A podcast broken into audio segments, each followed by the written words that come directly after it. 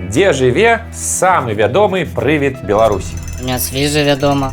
Знакамітая чорная панна. А ці ведаеце вы, чый гэта прывід? Ну, Барбара Радзівіл. А вось і не. Гэта няправда. У сямейнай традыцыі Радзівілаў чорнай паннай прынята лічыць Ганну Радзівіл, якая жыла ў далёкім 18 стагоддзі. Атаясамляць прывід з Барбарай пачалі толькі ў стагоддзі 20-м, калі ў замку размяшчаўся савецкі санаторый. Чаму? Мы не ведаем. Ну, можа быць, гуляў гэты прывід па калідорах і прадставіўся камусьці Барбарай.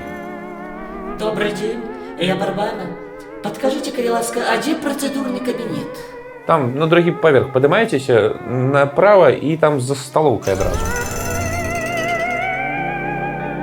Бачили? Кого? Вось так вось, Барбара не прывід. Адмена гэтага статуса, канешне, моцны удар па рэнаме гордай ліцвінкі. Але нягледзячы на гэта, Барбара Радзівіл застаецца адной з самых ракавых жанчын у нашай гісторыі. І вось чаму.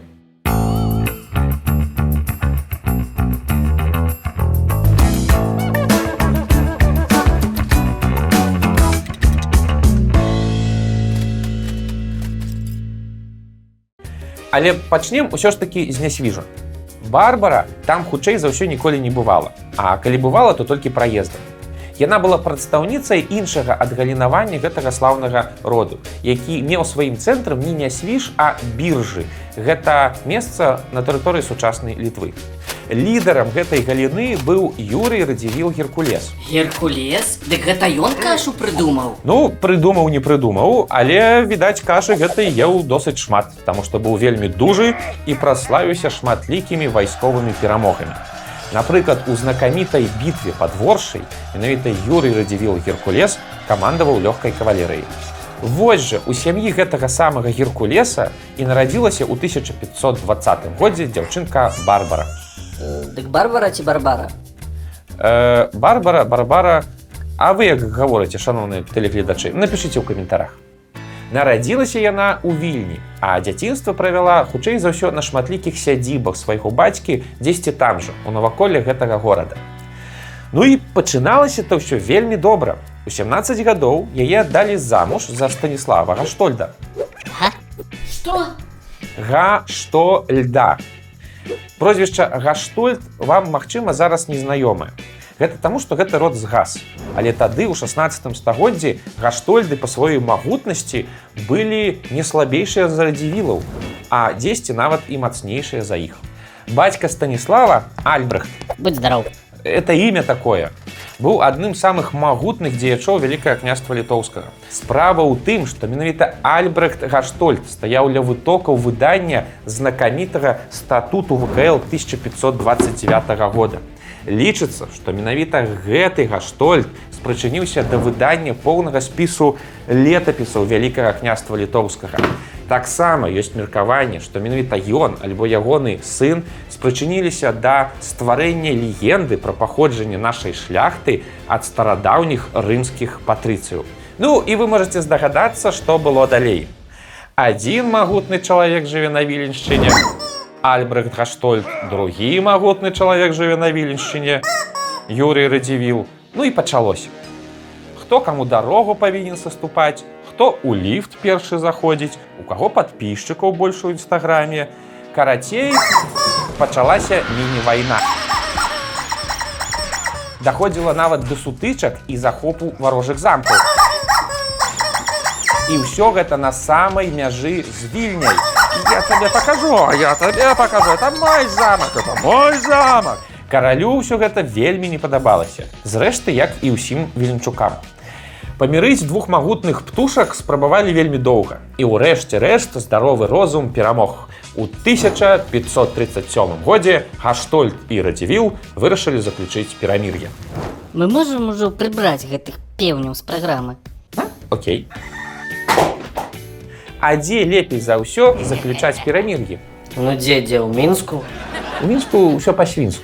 У старыя часы перамір'і заключаліся найчасцей на вяселлях. Вырашылі так зрабіць і Радзівіл з Гаштольдам. Гаштольд выставіў свайго сына Станіслава, а Радзівіл сваю дачку Барбару. Мы не ведаем, что яны думали, але хутчэй за ўсё Станислав павінен быў быць задаволены. 17-гадовую Барбару описывали как прыгожую и веселую дзяўчыну. А вось ці была задаволеная Барбара, мы не ведаем. Таму што Станислав быў на 13 гадоў яе старэйшы і, відаць, быў значна менш харызматычны, чым ягоны бацька. Шлюб, дарэчы, заключаўся ў касцёле святога Станислава, які да сённяшняга дня стаіць у вёсцы Ераньоне, што ў Беларусі. Стаіць ён пад прыгожымі валамі старадаўняга замка Гаштольдаў, якія таксама дайшлі да нашых дзён. Гэта ўсё пачатак 16-га стагоддзя. Вы такой аутентыкі у Беларусі больш нідзе не знойдзеце. Вельмі раю туды патрапіць. Самыя танныя туры па самых дзіўных месцах Беларусі. Мы вас завязем, але не факт, што вернем. Запрашаю. Мы не ведаем, якім быў шлюб Станислава з Барбарай знутры. Але на працягу наступных 5 гадоў дзяцей у іх так і не з'явілася. Нават горш за тое, ужо ў 1539 годзе памёр Альбрыхт Гаштольд, бацька Станислава, а ў 1542 памёр і сам Станислав Гаштольд. Больш мужчынаў у сям'і Гаштольдаў не засталося. На гэтым знакаміты род цалкам скончыўся. Нейкая зусім сумная гісторыя. Ну, так здараецца ў гісторыі. Як у гэтай сітуацыі пачувалася сама Барбара? Мы не ведаем. Хаця казалі розныя. Тут варта патлумачыць, у тыя цудоўныя часы статус удавы быў ці не найбольш прывабным для жанчыны. Таму што ў гэтай сітуацыі ты не залежыш ужо ні ад бацькі, ні ад мужа. Калі ты пры гэтым яшчэ і маладая ўдава, то гэта ўвогуле цудоўна. А калі ты яшчэ спадчыніца двух магутнейшых фінансавых кланаў вялікага княства, ну то чаму бы не пажыць? І вось Барбара Радзівіл, свабодная, маладая, прыгожая, вясёлая. Тут все ўсім адразу стало зразумела. Ну не можа такая маладзіца просто дома сидзець. Канешне ж не. Гуляшчая яна была. Гуляла налево и направо, не пропускала ни одного балю у Вильні. Ой, гэта дзевка. Кроў з малаком. Вось-вось, кокетнічала з усімі, вочкамі ва ўсіх страляла. А пра іншае нават і гаварыць не хочацца. Срамата. У 1543 годзе у Ераньоны прыехаў дэма-кароль Жыгімонт Август. Чаму дэма? Таму што ягоны бацька, Жыгімонт стары, каб перастрахавацца, каранаваў свайго сына яшчэ пры сваім жыцці. І па выніку Жыгімонт Август ездзіў па краіне па даручэннях свайго бацькі ў незразумелай ролі – ці то караля, ці то прынца. І ў Ераньоны ён прыехаў не з самай прыемнай місіяй. Ён павінен быў перааформіць у каралеўскую казну усю маёмасць Гаштольду. Ну, было такое правіла – калі шляхецкі род згасаў, то ўся яго маёмасць пераходзіла да караля. Але і правіла. Ну, калі ты кароль, то і нармальна. Каля уязной брамы замка Жыгімонта сустрэла маладая гаспадыня Барбара Гаштольд з Радзівілаў. Усміхнулася яна яму, вочкамі сваімі прыгожымі стрэльнула, і ў Жыгімонта нібыта зямля з-пад ног сышла. Закахаўся. Малады кароль у Кракаў больш не вярнуўся. Ён пасяліўся ў Вільні, прычым прывёз з сабой маладую жонку, з якой пабраўся шлюбам толькі год назад, Елизавету Австрийскую. Але больш часу праводзіў якраз з Барбарай. Такі вось віленскі трохкут. Трохкутнік? Гэта нешта з геаметрыі? Так, з геаметрыі. Ну, а вы што думалі? Што ў тыя часы ўсе праведнікамі хадзілі? Відавочна, што для рудага і чорнага сустрэчы караля з іх сястрой не былі проста забаўным фактам. З'явіўся шанец атрымаць тое, пра што Радзівілы марылі некалькі дзесяцігоддзяў, тое, пра што яны баяліся распавесці нават свайму сямейнаму псіхатэрапеўту. Карона! Скіпетр! Трон! Карона Польшчы і вялікага княства літоўскага.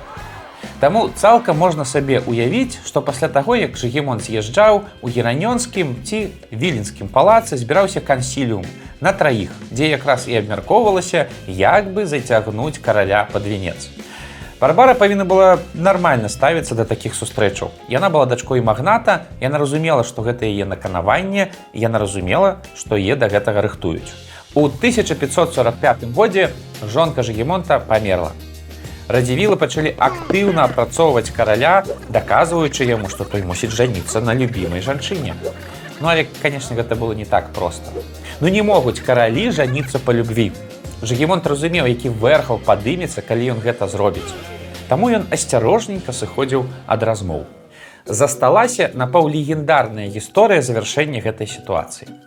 Аднойчы, калі Жыгімонт у чарговы раз ноччу залез праз вакно да сваёй каханай Барбары, у пакоі ён сустрэў раптам двух радзівілаў – чорнага і рудага. Яны стаялі і з-пад ілба пазіралі на свайго прыяцеля. «Ты зняважыў нашу сястру», – сказалі яны, – «і цяпер ты мусіш на ёй жаніцца». Кароль здзівіўся. Ён уже 5 год сустракаўся на той момант з Барбарай, ўсё было нармальна, а тут раптам такія заявы. Але, магчыма, якраз на гэта і разлічвалі радзівілы. Яны разлічвалі, што кароль разгубіцца. І ў тую ж ноч, ну, а па больш рэалістычнай версіі крыху пазней, Жыгімонт з Барбарай у невялікай каплічцы пабраліся шлюбам. Таемным шлюбам. Доўгі час кароль не хацеў прызнавацца ў тым, што адбылося. Але па выніку быў вымушаны. Ягоная маці Бона Сфорца пачала актыўна шукаць новую жонку для свайго аўдавеўшага сына. Аўстрыйскія прынцэсы, французскія каралеўны, венгерскія князёўны.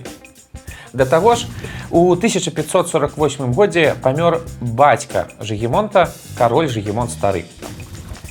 І тут ужо Жыгімонту не было куды дзявацца. Аднойчы ён прыйшоў і прызнаўся ва ўсім маці. «Мама, сядь, я давно хотел тебе сказать, я женаты». Калі сказаць, што здарыўся выбух, то нічога не сказаць. Цунамі, тунгускі метэарыт, нік і майк у адным флаконе. Бона Сфорца была ў роспачы, шляхта лямантавала, Сойм патрабаваў адмяніць шлюб. Як такое можна сабе ўявіць, што кароль жаніўся па сваім жаданні, не атрымаўшы згоды на гэта народа і сваіх бацькоў? Да яшчэ на кім? На этой гуляшчай ліцвінцы. Тое, што Барбара была гуляшчая, на той момант, канешне, ніхто не сумняваўся. Але ў гэтай сітуацыі Жыгімонт праявіў дзіўную для сябе стойкасць. Ён патрабаваў каранаваць Барбару. 2 гады змагаўся ён са сваімі падданымі, але па выніку перамог. У 1550 годзе Сойм каранаваў Барбару Радзівіл. Шчасце пачалося! Калі хочаце даведацца яшчэ больш незвычайнай гісторыі, то падпісвайцеся на наш канал і стаўце падабайкі. Радаваліся маладыя, палагаднеў Сойм. На паседжанні высветлілася, што Барбара не нейкая літвінка-дзікунка, а вельмі прыстойная сябе паненка. А як радаваліся радзівілы, то проста цяжка перадаць. Першы ў гісторыі Радзівіл каранаваны.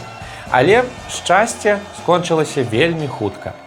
Барбара Радзівіл моцна захварэла, прапакутвала некалькі месяцаў і памерла.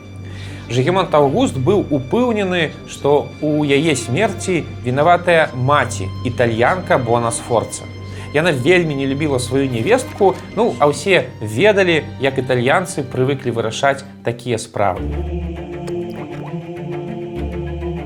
Відавочна, з дапамогай атруты.